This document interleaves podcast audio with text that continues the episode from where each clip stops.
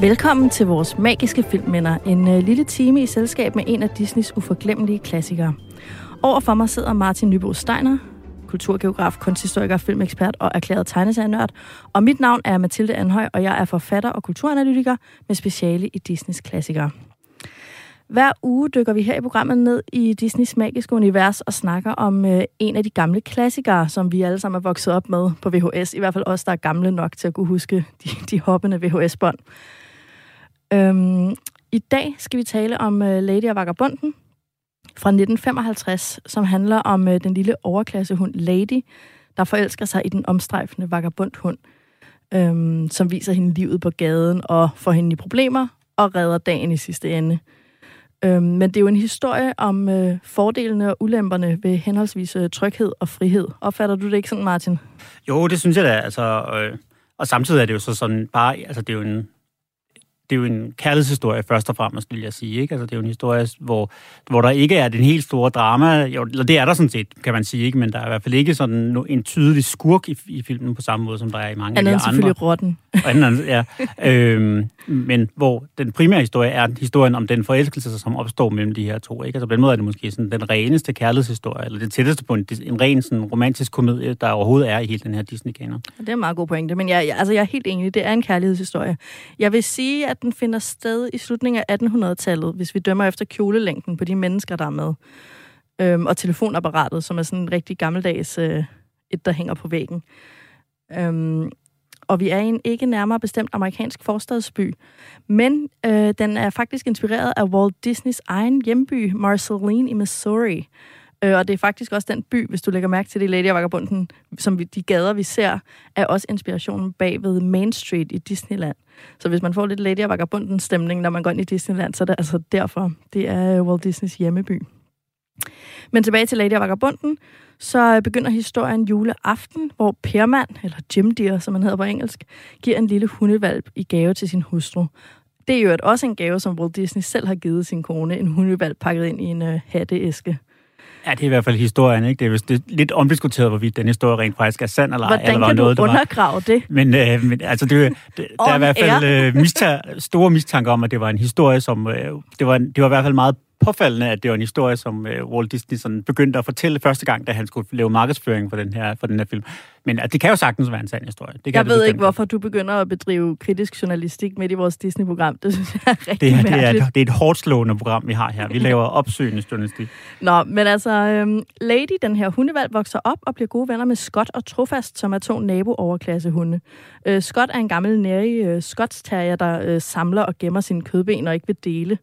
Øh, klassisk nærig skotte. Og Trofast er den her virkelig gamle, pensionerede sporhund slash sydstatssoldat, har jeg lyst til at sige.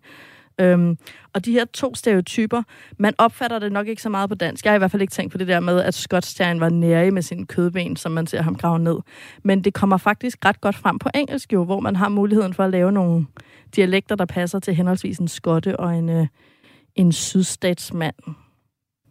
My, my, how time does fly. Aye. It seems only yesterday she was cutting her teeth on Jim Deer's slippers, and now there she is, a full-grown lady. Wearing the greatest honor man can bestow. The badge of faith and respectability.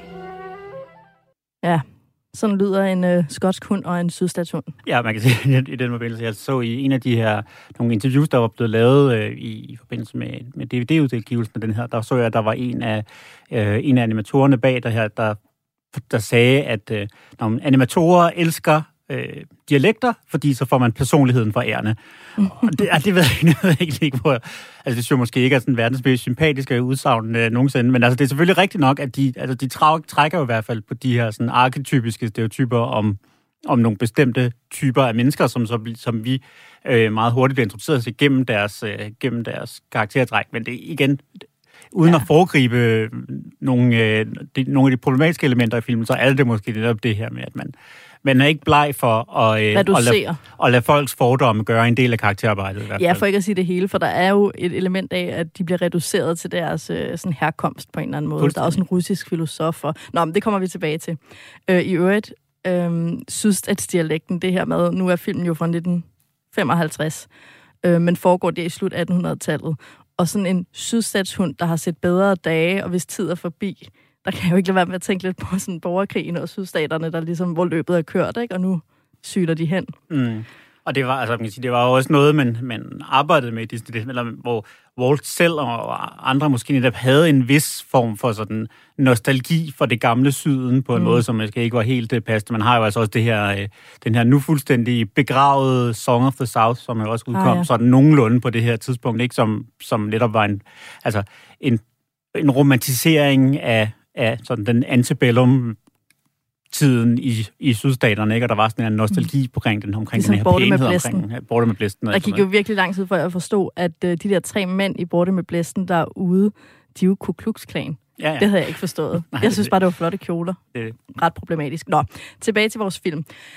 Øh, Lady, hun øh, har så den her dejlige, trygge tilværelse sammen med Scott og Trofast, øh, og hun nyder øh, det søde rimandsliv indtil Perman og Darling, altså de to ejere her, de skal have en baby, og det betyder jo, at Lady nu kun er det andet vigtigste i deres liv. Det er lidt den der historie om, øh, når nummer to kommer.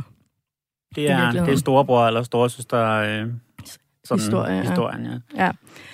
Øhm, og det er på det her tidspunkt, at Vagabunden, vores anden hovedperson, træder ind i plottet. Øh, han, er, han er det her gadekryds, øh, der lever på gaden, og han har et noget andet syn på mennesker, end de her herskabshunde. Øhm, og han prøver ligesom at få Lady til at løsrive sig fra sine ejere, nu hvor nummer to kommer, eller den her baby kommer. Øhm, men han bliver sådan rimelig meget smidt ud på røv og albuer af Scott og Trofast, som ikke vil have hans kyniske livssyn i deres øh, forstadshaver. Babyen kommer til verden, og straks efter skal Perman og Darling på weekendtur, hvilket betyder, at faster Anna lidt filmens skurk, sådan, der er lidt Disney-heks over hende. Øh, men endnu værre, hendes to lede siameserkatte, de gør deres entré i, øh, i Ladies hus. Faster Anna her ikke spillet af Kirsten Rolfed, skal vi huske lige nævne. Ja, men det var hun jo. altså i den oprindelige, ikke? Er den- Ja, det var hun nemlig. Og det er jo ret sjovt, at altså, faster Anna, øh, og hun hedder øvrigt ikke faster Anna i filmen, hun hedder faster Sara, ja. Ja. søster Sara. Ja. Det er mig, der siger faster Anna, fordi jeg har Kirsten Rolfes i hovedet. Ja. Gud, hvor sjovt. Der kan man bare se, at Matador er i vores blod. Det er det. Nå, Siameserkattene kattene gør deres entré, og Lady og Siameserkattene kommer op og slås, og det øh, ender med, at Lady bliver puttet i en mundkurv.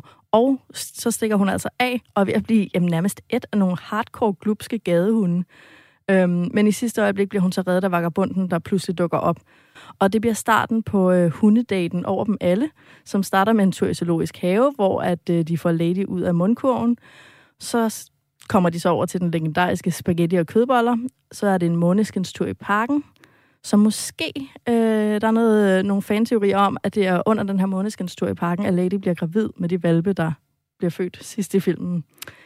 Men ja, efter måneskinsturen, så bliver det morgen, og så er det tid til en rask lille hønsejagt, og den ender så galt og resulterer i, at Lady bliver faret, fanget af hundefangeren og puttet i den her med en hundekendel, eller et hundefængsel, eller hvad er det? Ja, i den danske oversættelse bliver det jo oversat til hundefængsel, men øh, man ville jo nok kalde det et internat eller sådan noget, ikke? Er det ikke ja. sådan noget, sådan noget her? Det skal nok passe. Men der er i hvert fald fyldt med de her gadehunde, som også er taget af hundefangeren, altså som ikke har nogen ejere. Og de fortæller hende så om deres ven Vagabunden og hans mange, mange tidligere kærester. Det er jo aldrig sjovt, Nej. når man lige er blevet forelsket og finder ud af sandheden. Øh, men Lady, hun bliver hentet ret hurtigt igen fra det her hundeinternat øh, af faster Anna slash tante Sara, den her gamle dame, øh, som så tager hende hjem og lænker hende til hundehuset, hvor Lady så må bo, fordi Perman og Darling stadigvæk er på weekendtur. Vagabunden finder så Lady her i det her hundehus og prøver at få hende til at tilgive ham både for hønsejagten og ekskæresterne og om alt det her. Og Lady er jo mega fornærmet, både over det ene og det andet, og gider ikke tale med ham. Og han må gå sin vej. Men så dukker den her rotte, som vi lige nævnte før, øh, filmens skurk, som vel har altså skærmtid i noget, der ligner 30 sekunder sammenlagt i hele er filmen og som bare er ond. Øhm, den kravler op af huset og ind i babyværelset, og Lady går i panik og gør og får kaldt vagabunden tilbage, som springer op og får på en eller anden måde jeg ved ikke, slået rotten ihjel, tror jeg, men får også væltet krybben med en baby, Mm. der heller ikke virker helt ufarligt. Øhm, og Tante Sara, hun øh, kommer løbende ind og ringer sig efter hundefangeren. Det giver så meget god mening. Altså, hvis jeg fandt en herreløs hund i et babyværelse, Som, og, hvor hun tydeligvis har væltet Krybben. vuggen. Ja, ja, det, præcis. Det synes jeg er helt færre reaktion. er helt fair reaktion fra filmens semiskurk her. Øhm, ja, men altså, hundefangeren kommer så og henter vagabond og kører afsted for at aflive ham. Det har vi allerede fået teaset i hundefængslet, hvor der var en anden hund, herreløs hund, der blev aflivet. Men i samme nu kommer øh, Perman og Darling jo hjem fra deres weekendtur og finder rotten, og ved syn af den rotte forstår de åbenbart hele situationen, og øh, vagabunden bliver så reddet på målstregen af en samlet indsats for sådan hele overklassen af deres hunde, øh, inklusivt øh, den øh, øh, sydstatssoldaten uden lugtesans, trofast, der løber efter hundefangeren. Og et par måneder senere har Lady altså født fire valpe, øhm, og vagabunden er blevet accepteret i overklassen og har fået hundetegn og det hele. Så alt er godt. Øh, alt er godt, i hvert fald i, i overklassen. Det er noget, ja. Men altså Martin, jeg ved jo, at du virkelig ikke bryder dig sådan vildt meget om Aristocats. Og jeg tænkte på, fordi Aristocats er jo på en eller anden måde en katte-remake af Lady og Vagabunden. Måske er du bare mere hundemenneske, når det kommer til Disney-film. Altså, det er jeg i hvert fald helt sikkert, og jeg kan i hvert fald også helt klart bedre lide den her, end jeg kan lide Aristocats, selvom den her stadigvæk er en, sådan en, en bagatel af en film på mange måder. Ikke? Øhm, men, øh, men jeg synes, øh, jeg synes, den her er, er bedre, og det synes jeg blandt andet, den er, fordi at jeg synes, at altså, øh, jeg synes, at den mandlige karakter, det som jo igen er den her sådan lidt sådan slyngelagtige, men med et, et hjerte af guld, at er mere troværdig her. Altså han er en mindre, mindre grad af et røvhul end, øh, Jamen, altså, end jeg Thomas er, ikke? Jeg får kryb hver gang Vagabund kalder Lady for pus. Ja. Jeg synes, det er så irriterende. ja, men der er lidt det samme. Man kan også sige, at første gang han ligesom træder ind i, øh, i, i haven, hos, hvor han jo ikke altså, sådan set har noget at gøre, hvor han ikke er blevet inviteret indenfor, der er han jo utrolig uhøflig over for, for både Lady og hendes venner der, kan man sige. Ikke? Ja. Så der er der stadigvæk lidt tilbage her, at der, han er sådan øh, unødvendigt usympatisk, men jeg synes dog, at han har et mere troværdigt sådan, øh, personlighedsskifte, når, øh, når, når, det kommer til, når det kommer til stykket. Men så synes jeg i det hele taget bare, at den her film er sådan mere charmerende og, og sjovere og mere romantisk. Altså, jeg synes, Ja, men jeg føler måske også lidt større grad af magi i den. Øh, Jeg har i hvert fald altid virkelig godt kunne lide Lady og Vagabunden. Men igen, jeg kan også godt lide Aristocats. Så jeg tror måske bare, jeg er meget glad for de her, øh, sådan, de her, de her fortællinger om kernefamilien, hvor er godt. Det er jo bare en dejlig drøm at, at holde fast i. Så ja. Øhm, men ved du allerede, hvad du synes er mest interessant i filmen, og hvad vi ligesom skal nå ind på? Jamen altså, jeg har da nogle idéer. Altså, dels synes jeg, at det er sjovt at snakke om det her, men netop øh, en film uden skurk, eller i hvert fald tale om de skurke, der er, og hvad det, hvad, hvordan de ligesom øh, spiller en rolle på den her, øh, eller hvordan de driver historien fremad på en anden, anden måde, end en mere sådan ondskabsfuldhed, eller grådigheds sådan motiveret skurk måske ville kunne Ja, ville det er kunne lidt mere bare na- den naturlige sk- skurk, som er altså tanter, Ja. eller ikke, ikke hundeelsker og rotter. Ja, De ja, er jo bare præcis, i verden. ikke? Altså. Øhm, og så synes jeg også, det er interessant at tale om, øh, om hvad hedder det, øhm,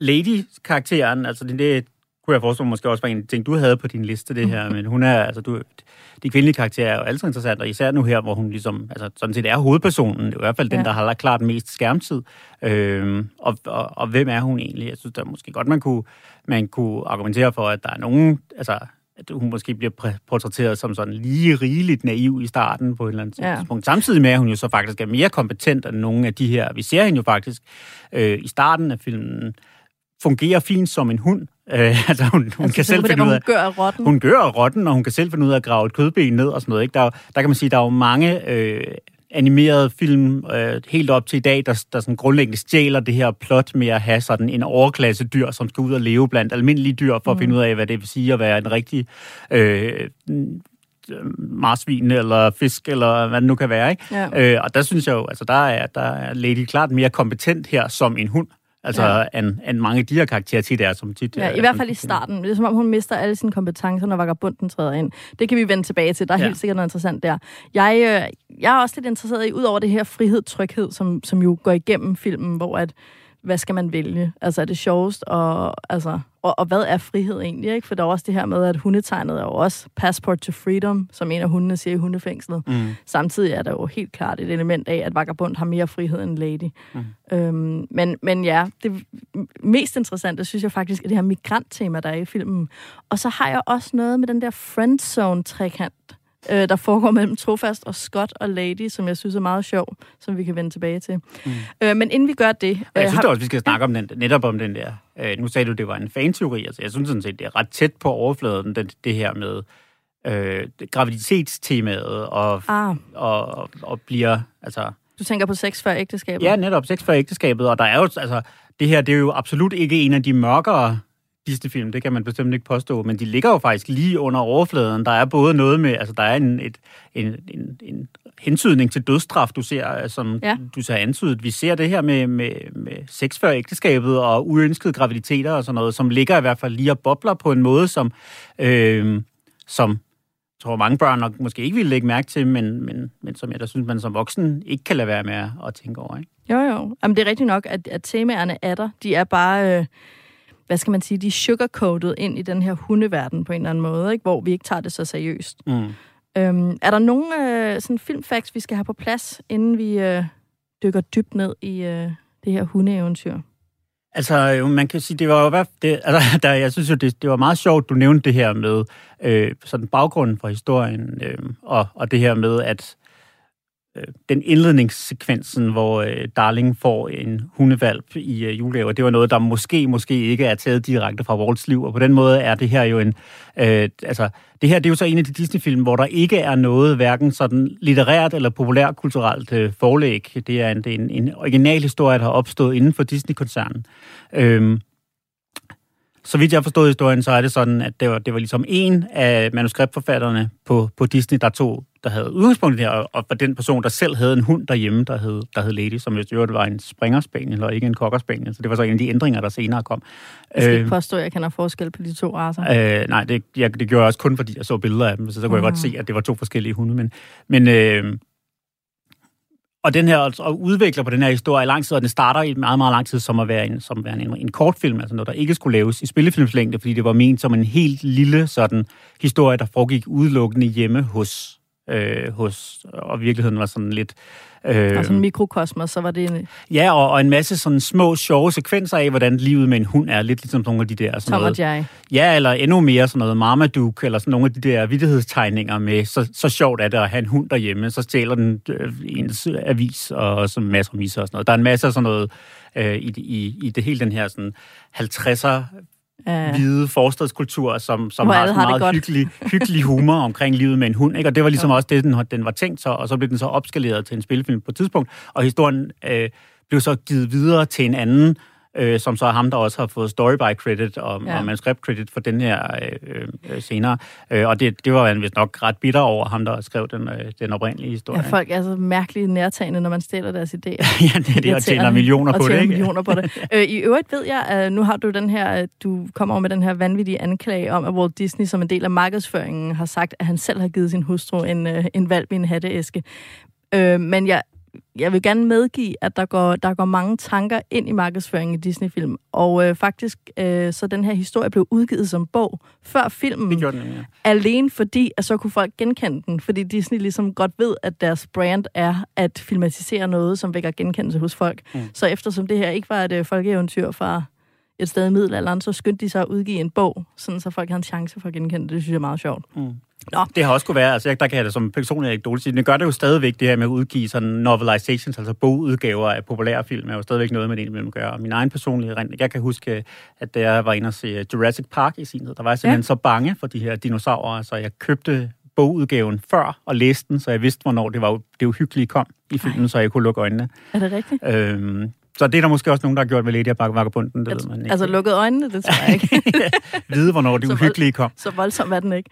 Øhm, yes. Jamen, øh, før vi øh, dykker endnu dybere ned, så synes jeg lige, at folk skal have en chance for at komme i rigtig øh, Lady og Vagabunden-stemning. Og hvis jeg nu siger øh, spaghetti og kødboller, så tænker jeg, at øh, der er jo Kampe Otto, han kan klare resten for os.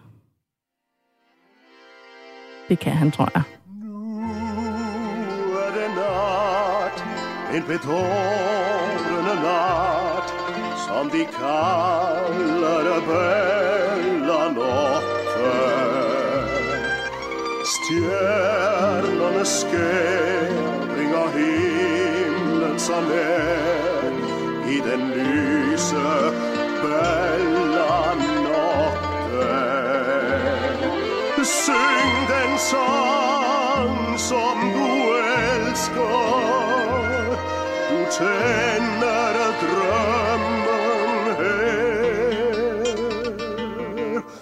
I natten faldt et stjerneskud Nu er livets lykke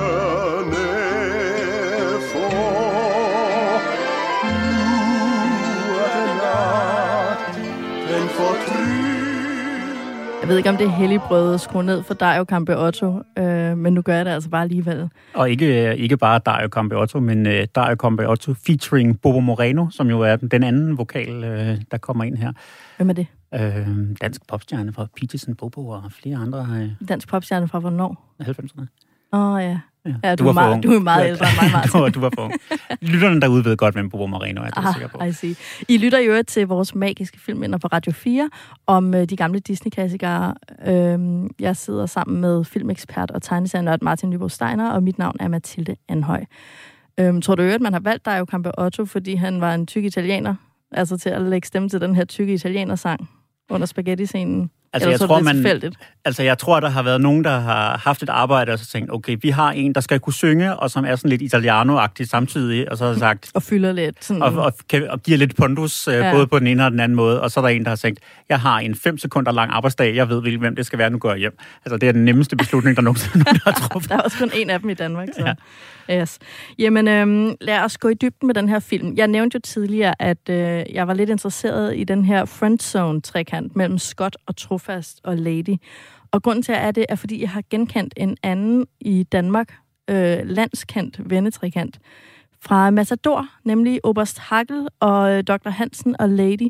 Og jeg kan ikke sige andet, Martin, nu har vi jo også lavet en Matador-podcast sammen, men jeg ser simpelthen interaktionen mellem Elisabeth og Dr. Hansen og Oberst Hagel. Mm. Hver gang jeg ser de her tre hunde interagere, altså den der gamle militærmand hos Trofast, der er sådan lidt, alle griner lidt af ham, uden han selv ved det, mm. og så den her på en eller anden måde sympatiske øh, han, men bare ikke en alfa-han, altså lidt for mm. gammel, lidt for bløde hænder, og så den her, kommer der selvfølgelig en ny ung mand, det vil være synd at kalde Christian Skjern for en vagabond, men, øhm, Ja. men den her En yngre, fløs. ja, en, en yngre type, ja. Ja. som skubber de gamle til side, ikke? Mm. Jeg, jeg synes, det er en, en rigtig god parallel, faktisk. At en væsentlig forskel, synes jeg, det er jo det her med, at det altså, det, at jeg synes, at Lady er jo kodet som så ung, Ja. så hun faktisk ikke er en reel, eller sådan, i hvert fald på nogen måde, sådan passende romantisk eller seksuelt begærsobjekt for nogle af de her gamle, gamle hunde. Altså faktisk synes jeg det, øh, det jeg var, det pegede også lidt på det i starten, det her med, at, at jeg synes faktisk, hun er kodet så ung, så det er problematisk. Altså, nogen, altså hun opfører sig som et barn, altså hun ved ikke, hvad en baby er.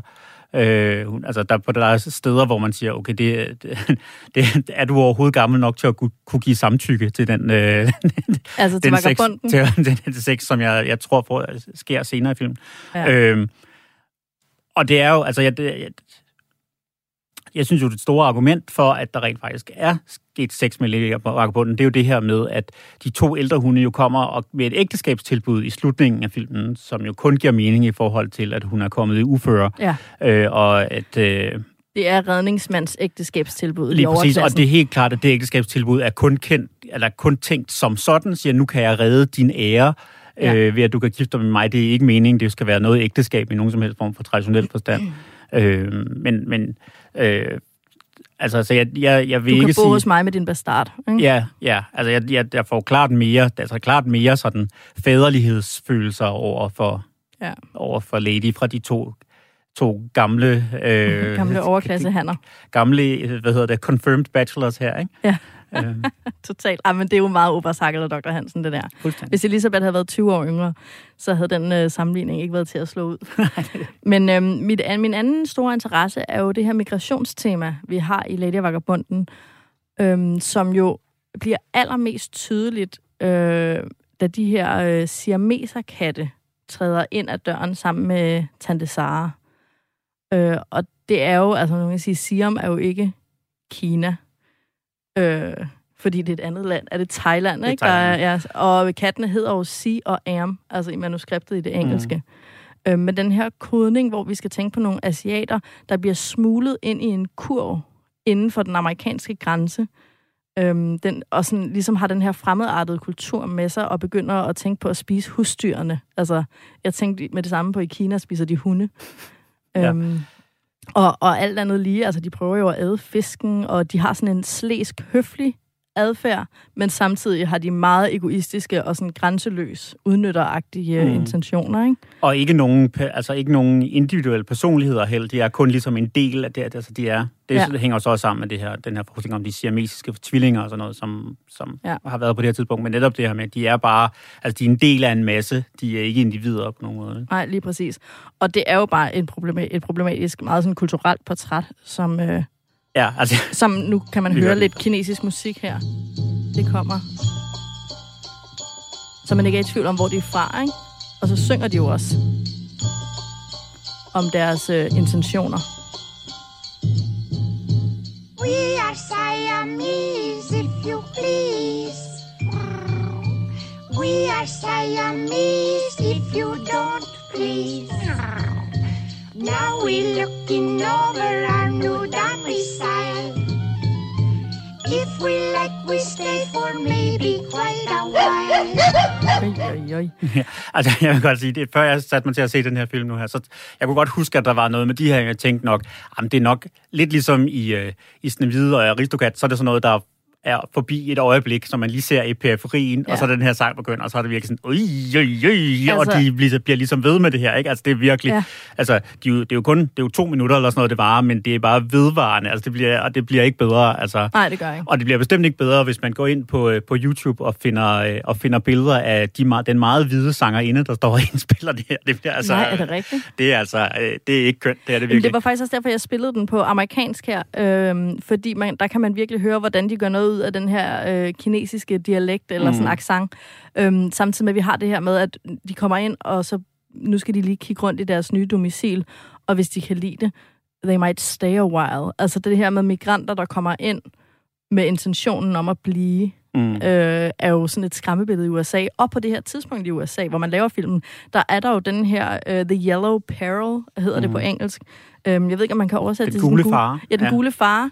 Ja. Um, som simpelthen handler om øh, frygten for asiatiske migranter. Øhm, som jo er det, det her handler om, for slet ikke at tale om kattenes farve. De har jo det her, altså den her lysegule farve. Ikke? Øhm, det er jo det, der bliver portrætteret her. Og det kan man da ikke lade være med at sådan lige synke over, synes jeg. Øhm, og i øvrigt, nu undersøgte jeg det lidt, det er ikke, fordi jeg ved meget om den gule fare i USA, men øhm, det var åbenbart sådan, at, noget, der hed The Chinese Exclusion Act, øhm, den amerikanske lov fra 1882, øhm, som simpelthen gik ud på, at der måtte ikke komme nogen kinesere ind i USA. Ja, det var simpelthen den første amerikanske immigra- immigrationslovgivning overhovedet. Ja, øh, den første begrænsning, der overhovedet nogensinde var på folk, der måtte komme til USA. Det Og var den var simpelthen specifik- eksplicit lavet til at holde kinesiske indvandrere ude. Ja. Det synes jeg er lidt vildt, også fordi den blev jo lavet i, altså i 1882, og det er jo der, filmen foregår. Så der er jo også et, en fingerpegning der. Og så i 1929, der lukkes der for alt indvandring fra Asien i USA. Og det er jo her, hvor vi udvikler filmen, og så kommer 2. verdenskrig, øh, og altså det, det japanske, øh, sådan den japanske problematik, Ja, og intern, in, hvad hedder det? interneringen af, af japanske amerikanere, øh, som blev sat i, i koncentrationslejre i USA. Simpelthen. Lige præcis. Og så efterfølgende er der kommunistkina og hele altså forholdet til, eller krigsførselen, både kulturelt og så videre mod Kina der.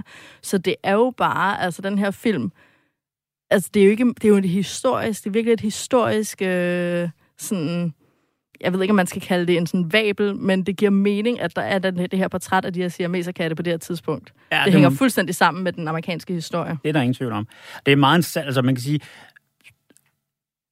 de, der er jo en, øh, en, en af de her såkaldte live-action genindspilninger, som overhovedet ikke er en live-action genindspilninger, men sådan en, øh, lidt ligesom de lavede med Løvernes Konge, en genindspilning øh, af den her film med sådan mere fotorealistiske dyr, som, øh, ja. Som kommer ud, og, og afhængig af, hvornår det her program bliver sendt, så enten allerede ligger på Disney+, Plus, eller også er lige på vej. Det er vist i starten af november, den på premiere, tror jeg. Øh, og det er jo meget spændende, hvordan de har løst det her med, øh, med, med, med alle de her forskellige stereotyper, hvor meget af det, der har fået lov til at over, overleve, og hvor meget ja. De ligesom har udsået. Altså, det ville overraske mig meget, hvis de her siamesekatte stadigvæk er der. Det er simpelthen, øh, altså, det øh, skal bare skæres svært væk side- som en kraftbyld på filmen. Altså, Ja, men på den anden side, så har vi jo nu en, en øh, hvad hedder sådan noget, en øh, anden bølge af anti-Kina sådan i, i den vestlige verden. Og ikke kun med corona, men, men bare altså Kina og censur og altså... Som nu er det selvfølgelig politisk ukorrekt at lave den her type stereotyper, hvor det jo går ud over kinesisk befolkning, i stedet for at rette en finger mod de ægte problematikker, der er, der er på spil. Men hvem ved, altså, mm. hvad man kan finde på. Men det er jo ikke kun øh, kinesisk øh, immigration, der er... Øh, hvad hedder det, um, der er, bliver sat fokus på i den her film. Der er jo også den her scene i hundefængslet, som jo uden tvivl, jeg ved ikke, om du så de der buer i USA, hvor man havde øh, faktisk også migrantbørn, der var kommet ind over grænsen fra Mexico. Men den der hundekendel er jo et billede i virkeligheden på sådan et immigrationsfængsel øh, Mm. øhm, i USA, Hey, hey, Doxy. når man kan høre på dialekterne her. more course and we're out. All right, all right, you guys. Lay off, will you? Uh, what's the matter, Peg? We was only having a bit of sport, we was. Ah, but remember, my friends, even Tramp has his Achilles heel. Pardon me, amigo. What is this chili heel? Altså, vi har både en russisk filosof og en meksikansk øh, chihuahua og de her øh, britiske migranter, og så har vi jo også en øh, østkyst øh, sådan gadeluder i, øh, mm. i hende her Babs, som hun hedder på dansk. Skøn navngivning. øhm, så det er jo generelt det her med, at der bliver sat fokus på øh, det legale samfund og så illegale indvandrere Mm. og, og deres liv. Og jo, de siamesiske katte er onde, så vi får ligesom at vide, at asiatiske migranter, det er de onde. Men vi får også samtidig at vide, at folk vil ind i det her tryghedssystem, ikke? Mm. Og Lady har det her hundetegn, der også er i fokus i filmen, som jo er jo, altså det er jo en, øh, det er en opholdstilladelse, ikke? Eller Mm. et, øh, det dansk rødbedefarvede pas i mm. vores kontekst, ikke? Jo, jo. Som, som alle bare gerne vil have, men som samtidig de også, altså der er sådan en eller anden fornemmelse af, at de også ser lidt ned på det, eller driller hende lidt med det, Mm. øh, fordi det er som om, hun ikke er en ægte hund, nu hvor hun er blevet tam. Mm. Så altså, jeg kan faktisk ikke helt finde ud af, hvad pointen er omkring det, andet end Nej. jeg kan se tematikken. Mm, mm, mm. Det synes jeg, det synes jeg er en, en god pointe med, og man jo i hvert fald kan sige, at altså, i den forbindelse er det, jo, er det jo også påfaldende, at den så ligesom, i hvert fald for Vagabondens vedkommende, bliver det her problem løst ved, at han lader sig fuldstændig assimilere ind i familien. Ikke? Altså, Jo. han bliver, han bliver familiens hund og får deres hundetegn på, og han overgiver sig i hvert fald til, til systemets krav på en eller anden måde. Ikke? Fuldstændig. Han har jo så også været ude og, øh, hvad hedder det, sow sin wild oats. kan man sige. øhm, men ja. Øh, har du andre ting, du vil nå omkring? Ikke noget meget vigtigt, hvis det er ved at være tid til... Øh, Det er fordi, jeg jo øh, allerede nu lurer på at komme i gang med vores, øh, vores faste indslag. Øhm, og det øh, gør vi jo altid i, øh, i det her program, at når vi øh, har snakket lidt om filmen, så øh, sætter vi den ligesom stævne øh, for at få udpeget både, hvor god filmen er, det gør vi ved at give den mellem 0 og 6 forkyllinger, og så udvælger vi vores personlige øh, Disney-klimaks i den, og også en eventuel tokrummer, fordi de her er jo gamle film, og selvfølgelig er der nogle ting, der ikke har, som ikke kan ældes med samme ynde som andre. Øhm, så øh, lad os lægge ud med øh, tokrummeren. Der, har jo, der er jo et par. Ja, det, altså man kan sige, vi har været rundt omkring nogle af de oplagte, så den, den tror jeg, jeg vil lade ligge nu, fordi det giver næsten sig selv, hvad, hvad, hvad det er. Jeg, jeg, Er det siameserkattene hos dig? Ja, det må jeg sige, det, det, det, det, det er det. Så, men, men det er så ikke den, jeg vil snakke om. Jeg vil faktisk hellere snakke om noget andet, som jeg synes er sådan, øh, som, som bringer mig hen til at tale om det, som vi ikke har fået snakket om endnu, nemlig det visuelle. Mm. Øhm, det, er jo, det er jo en meget, meget flot film, den her, synes jeg. Den er Ja. vanvittigt godt animeret. De har, det er tydeligt, at animatorerne brugte rigtig, rigtig lang tid på at observere hunde. Det er nogle meget hundeagtige bevægelser, samtidig med, at de ikke øh, de bliver ikke så hundeagtige, så man ikke netop kan identificere sig med dem som sådan antropomorfiserede karakterer og sådan noget. Øh, den er vildt flot øh, lavet, og det er nogle meget, meget smukke baggrunde også. Øh, der er jo den der lille kuriøse detalje ved de her, at, øh, at man jo skiftede øh, filmformat undervejs i produktionen her. Man startede produktionen med at lave, øh, lave billederne til sådan det, der tidligere havde været sådan standard, det var sådan 4-3 øh, øh, billedformat. Men så var det i mellemtiden undervejs i produktionen, så blev CinemaScope, det her bred skærmsformat, ah, ja. blev pludselig populært. Øh, og derfor gik øh, Walt og øh, andre i Disney ind og sagde, det skal vi også have. Øh, så man begyndte simpelthen, altså efter man var ikke gået i gang med produktionen, lavede man filmen om til at skulle være i CinemaScope.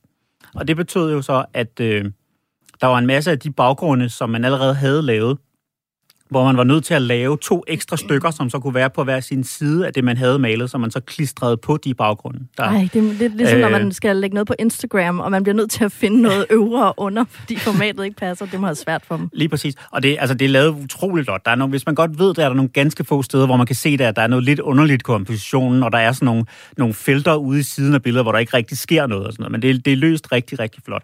Men ellers så er det jo, altså, har man jo gjort det samme her, som man gør næsten alle de her, nemlig at man har øh, malet baggrundene i en lidt anden stil end, øh, end de figurer, der er, Ja. er levende. Øh, hvad hedder det, farverne er lidt mere nedtonet, lidt, mere dus, ja. lidt mere dus netop, øh, og, men, men også sådan set mere, har mere tekstur i sig, end, end de her ret ens, altså fladeagtige Ja. øh, måder, som, øh, som figurerne er malet på. Og det er også klassisk Disney. Helt klassisk Disney, og fungerer rigtig godt og er rigtig flot.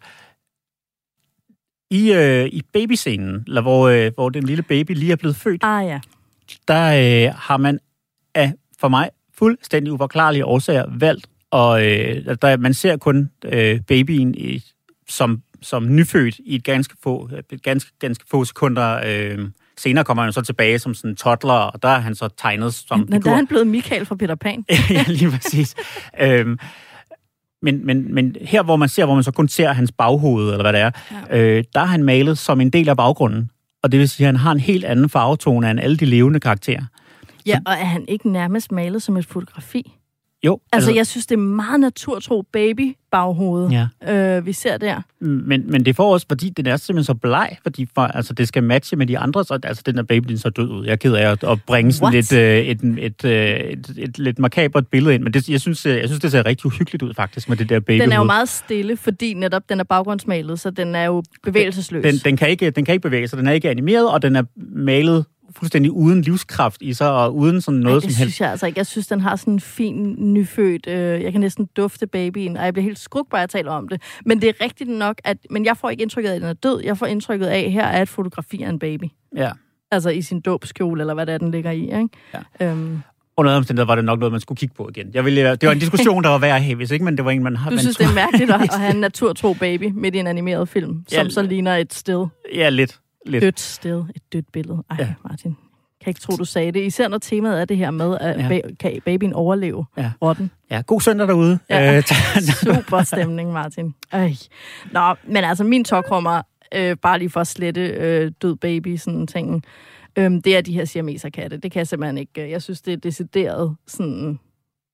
Det er svært. Det er svært at sidde hele scenen igennem. Det er også sjovt, og jeg vil sige, det hjælper på det, at man kender hele historien bag, og man kender altså det her med, da jeg undersøgte det med The Chinese Exclusion Act, og den her internering af, af øh, asiater, og luk, altså at USA lukker for al asiatisk indvandring. Lige pludselig ser jeg en, et historisk sådan, øh, vidneudsagn omkring, hvad der foregik, mere end et sådan uforklarligt øh, sådan racistisk stereotyp, som det dog trods alt er.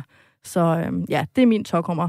Mit klimaks til gengæld, det er sådan en dobbelt klimaks, og jeg ved ikke, om det bare er min, sådan, min juleglæde, men starten og slutningen på den her film, synes jeg er så sindssygt overdrevet magisk, at jeg næsten får tårer i øjnene, når jeg ser kameraet zoome ind gennem den der nyfaldende sne hen til det her lykkelige kernefamilie overklasse sådan hjem, hvor alt er godt, og du ved, øh, Perman og Darling er forelsket i hinanden og har ikke børn endnu, og så får de en hund, og i slutningen af filmen har de fået et barn, og de er stadig forelsket i hinanden, og det sner stadig, og alle er stadigvæk rige og lykkelige.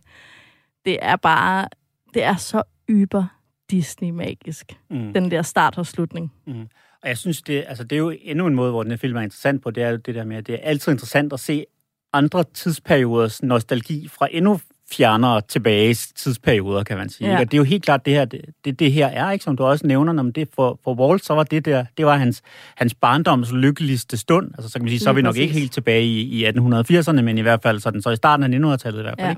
Ja. Ikke? Øhm, da han flytter til den her by i, i Missouri, og ligesom havde sine lykkeligste barndomsår der. Ja. Øh, en eller anden, altså, øh, sådan fortælling om dengang alting stadig var, som det skulle være, før verden gik at lave og sådan Ja. noget, ikke? Øh, Og det er jo sjovt, fordi filmen er jo fra 1950'erne, som jo på en eller anden måde for os også kan være en slags, når dengang før man sådan ægte hævde de her sandheder helt over i den hvide verden omkring undertrykkelse af minoriteter, og sådan. Dengang det var fint, at manden gik på arbejde og læste avis, og kvinden bare var naturligt omsorgsfuld. Og, altså sådan, der er et eller andet enormt konservativt, nostal- nostalgisk lækkert ved de der, øh, ved de der portræt. Både fra 50'erne og fra 1900-tallet, altså omkring 1900, ikke? Det synes det- jeg. Nostalgien var altid bedre i gamle dage, det kan Ja. man sige. Jeg tror, mit klimaks, øh, jeg, jeg synes, du har meget ret i det. Det er, det, er, det, er, det, er, det er flot. Altså, man kan godt mærke den der nostalgi. Ikke? Det er jo sådan en, og det, er jo- det er jo også en, siger jo også noget om Disneys sådan kulturelle impact på en eller anden måde, at det, han har jo også fået skabt en nostalgi for os, selv os, der aldrig har oplevet det, hverken historisk eller geografisk den her tidspunkt, så er der også en periode, vi på en eller anden måde godt kan være nostalgiske omkring det, fordi vi har fået den Ja. ja. formidlet igennem, igennem Walt og igennem Disneys produktioner op igennem, øh, Ja. ja. op igennem historien. Ikke? Sådan den her øh, amerikanske middelklasse forstad eller lille bys liv. Øvre middelklasse, Martin. Ja, absolut øvre middelklasse er det i hvert fald i den her tilfælde. Ikke? Det er nogle Ja. ja. ordentlige hus, de bor i. De Der er nogle, nogle de palæer. her mennesker.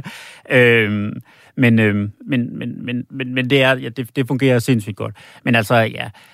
ja Hvad? du er Spaghetti ikke og kødboller? Jamen, det er det lidt, ikke? Fordi du... er- Øh, I en tidligere udgave af det her, det her program, der kaldte vi jo simpelthen det her, øh, det her, det her. Disney-klimaks for kødbollen. Ja. øh, fordi det er simpelthen indbegrebet, at det er bare...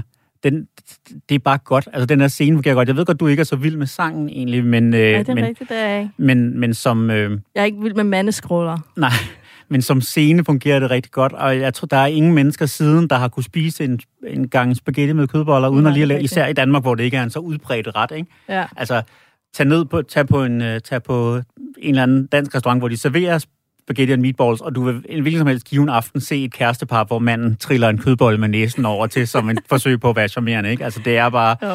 det er, det er så ikonisk en scene, som noget nærmest kan være, ikke? Og, Jeg og jeg synes, det er lade så være, vildt altså. romantisk. Jeg har lært min, øh, min søn, som er fire år nu, at spise spaghetti, sådan, hvor vi så ender med at give hinanden et kys. Mm. Ja, det, altså, Ødipus-komplekset er allerede lavet. Ja, ja. Det, den er helt gal. Men øh, jeg er enig, det er, da, altså, det er da et klimaks. Og jeg vidste nok også, du ville tage den, derfor kunne jeg tillade mig at, at være lidt mere ukonventionel. Men vi skal stadigvæk have givet nogle forkyllinger til den her film. Har du besluttet, hvor mange forkyllinger du synes, den fortjener? Ja, jeg synes, det her det var en af de nemmere beslutninger. Altså, jeg var simpelthen, jeg var faktisk aldrig i tvivl om, at vi ville ende på fire forkyllinger. Fordi jeg Ja. synes, det her det er absolut en overmiddelfilm, men vi er bestemt heller ikke helt op at ringe. Altså, der er, det, det er en, en, en, en fortællemæssig bagatel, øh, sådan ikke animationsmæssigt banebrydende, eller, eller på nogen måde sådan en mindeværdige karakterer eller noget, men bare rigtig godt håndværk hele vejen rundt. En, Ja. en fin og god historie, en god kærlighedshistorie, en god sang, synes jeg. Øh, nogle Ja. gode scener, sjove jokes. Ja. Og interessant, interessant, som vi jo nu har fået tre kvarter til at gå med her. Altså, interessant analyseobjekt. Altså, der er faktisk noget at gå i kødet med. Jamen, det er der da, det er der da. Altså, jeg kunne ikke komme over tre forkyllinger, og det er ikke, fordi jeg ikke var tæt på. Jeg kan godt følge dig, og det er en flot film. Men jeg savner nok lidt... Øhm, altså, musikken synes jeg ikke er så tiltalende. Og så savner jeg måske også lidt mere tempo. Altså, mm. det er sådan en meget stillestående film på en eller anden måde. Men, men det sagt, synes jeg, den er så smuk, og så nostalgisk, og så hyggelig. Og det der familiefotografi, de ender med at tage, som bliver genbrugt i Aristocats, altså den der intertekstuelle Mm. øh, Disney-stemning, den er, altså, den er formidabel. Så det er de kæmpe, det er tre, tre gigantiske forkyllinger. Mm. Øhm, det er det. Men, øh, men vi ender altså på syv forkyllinger, og det betyder jo, at øhm, den ender sammen med Junglebogen, øhm, men uden for vores sådan, øh, top 3. Og nu skal vi jo huske at sige, at det er jo en mega subjektiv rangorden, vi laver her, fordi vi bare smider vores personlige forkyllinger efter filmene. Øhm, og vi har jo øh, Aladdin på førstepladsen med 11 forkyllinger indtil videre. Der er jo, vi har jo flere film, vi skal igennem, så den kan selvfølgelig nå at blive slået ned. Men øh, Aladdin, Skønheden og Uddyret, Klokken fra Notre Dame, det er første, anden og tredje pladsen. Øh, og der er i hvert fald en lytter, der er enig med os. Øh, vi har nemlig spurgt lytterne også, altså jer derude, hvad er jeres Disney-favorit, og hvorfor? Og der er altså en, der synes, at Aladdin øh, hører til på toppen. Camilla fra Haslev på Sjælland, hun skriver nemlig, Aladdin er en af de bedste Disney-film. Jeg elsker den, og jeg kan se den flere gange på en måned. Og da jeg læste det, Martin, så tænkte jeg på dig. Jeg vil ved med, at du også ser Aladdin flere gange på en måned. Altså, det gjorde jeg i hvert fald en gang, kan man sige, da jeg havde den på, øh, da jeg havde den på VHS, og, øh, og jeg sang nogle af sangene som duet med min storsøster ja. Og sådan noget. Altså, der, der så vi den rigtig tit. Nu er det lidt sjældnere i dag, men... men Det er jo kun, fordi du ikke har tid. ja, og fordi min storesøster bor langt væk. Øh, men men, men ellers er det... Altså, det, det, den er bare rigtig god. Og så kan man sige, det, det har jo også den der store for folk på vores generation, eller i hvert fald folk på min alder, at det er nogle, de her film, at det er nogen, vi har set i biografen. Og på en eller anden måde, så er sådan store biografoplevelser er bare... Ja, de sætter sig. De sætter sig på en anden måde end selv de bedste hjemmevideooptagelser oplevelser, ja. ikke? Øh, Ja, det er rigtigt nok. Vi har også fået et andet svar på den her, øh, ja, lytternes Disney-favoritter. Øh, Anne Olesen fra øh, Thyholm i Nordjylland, hun skriver, min yndlings Disney-film er 101 Dalmatiner i levende liv. For det første, så, så er jeg kæmpe hundemenneske. Det var også det, jeg havde dig mistænkt for, Martin. Mm. Øh, og for det andet, så var jeg mega bange for Cruella. Og det blev altså ikke bedre, da man så hende i alt det snask, hun ryger ned i. Jeg er født i 1995 og har nok set den øh, første gang, da jeg var fire år. Jeg var skræmt og fascineret, og jeg har haft så mange mareridt om Cruella. Og det er heldigvis stoppet nu, skulle jeg at sige, fra vores øh, lytter, Anne Olesen. Og det mindede mig bare om, altså jeg har jo altid haft mareridt om øh, heksen fra Snevide. Mm. Altså hun Ja, har hun bare altså sat sig i mig, altså Ja. kan jeg slet ikke snuppe. Øh, men ja, alle jer, der lytter med, øh, I må rigtig gerne skrive ind til os med jeres favorit Disney-film, og fortælle os lidt om, hvorfor lige netop den her film er kommet til at indtage en helt særlig plads i jeres hjerter. I kan skrive ind på øh, mailadressen magisk radio4.dk. Øh, og så har vi øvrigt også fået en henvendelse, eller faktisk en hjælpende hånd fra Thea, som har sendt os et tip om Aristocats. Øh, vi talte jo om killingerne i Aristocat og deres navne, fordi Berlioz er inspireret af en komponist, og Toulouse er en maler, fordi de henholdsvis spiller musik og maler. Øh, og forklarede sig ikke Marie, og Thea har simpelthen skrevet, at øh, Marie i Aristocats er inspireret af Marie Antoinette. Altså, og det giver jo bare mening. En fransk overklassekilling, hvis nogensinde der var en.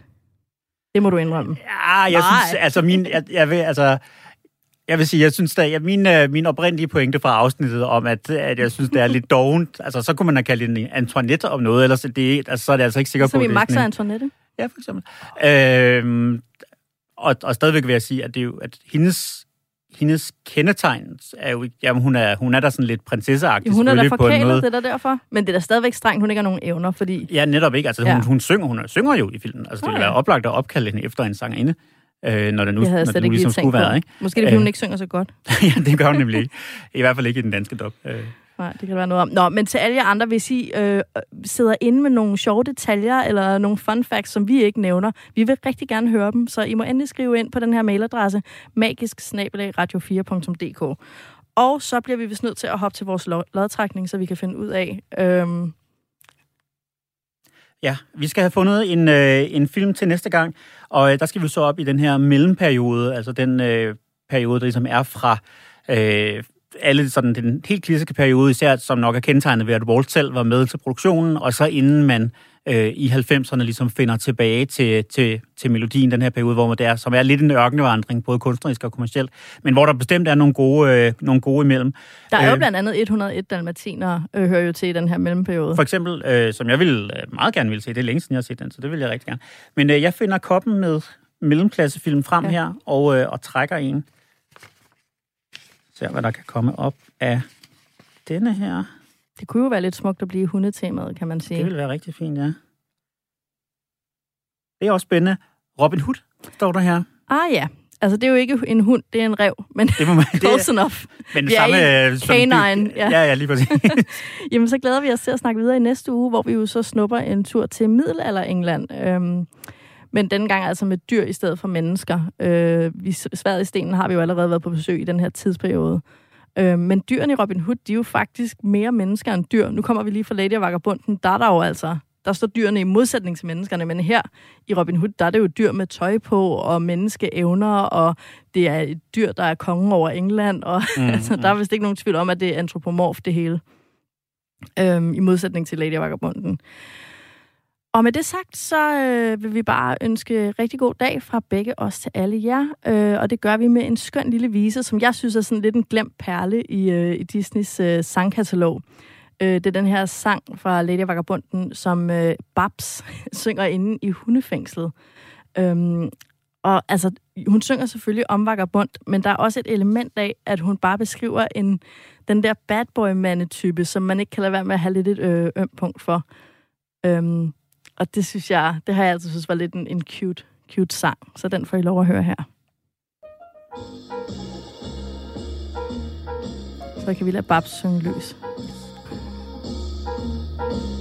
Han er fræk, vagabunden, knuser hjerter, nat og dag. Han kan straks lugte lunden, men han er en hund, man holder af. Han er fræk, han en sjover, han en røver, han er kæk, han er skab jeg kan lide ham, men også mig, han drejer tit en knap. Før man aner noget, så har vi ham. Man bliver så blød som en killing. Han er jo mere vild end tam. Men jeg ønsker, han var villig, han er fræk. Han er en røver. Jeg har sagt det før i dag. Den vagabond, jeg kan lide ham. Jeg vil følge ham, hvorhen han vil have. Følge ham, hvorhen han vil have. Følge ham, hvorhen han vil have.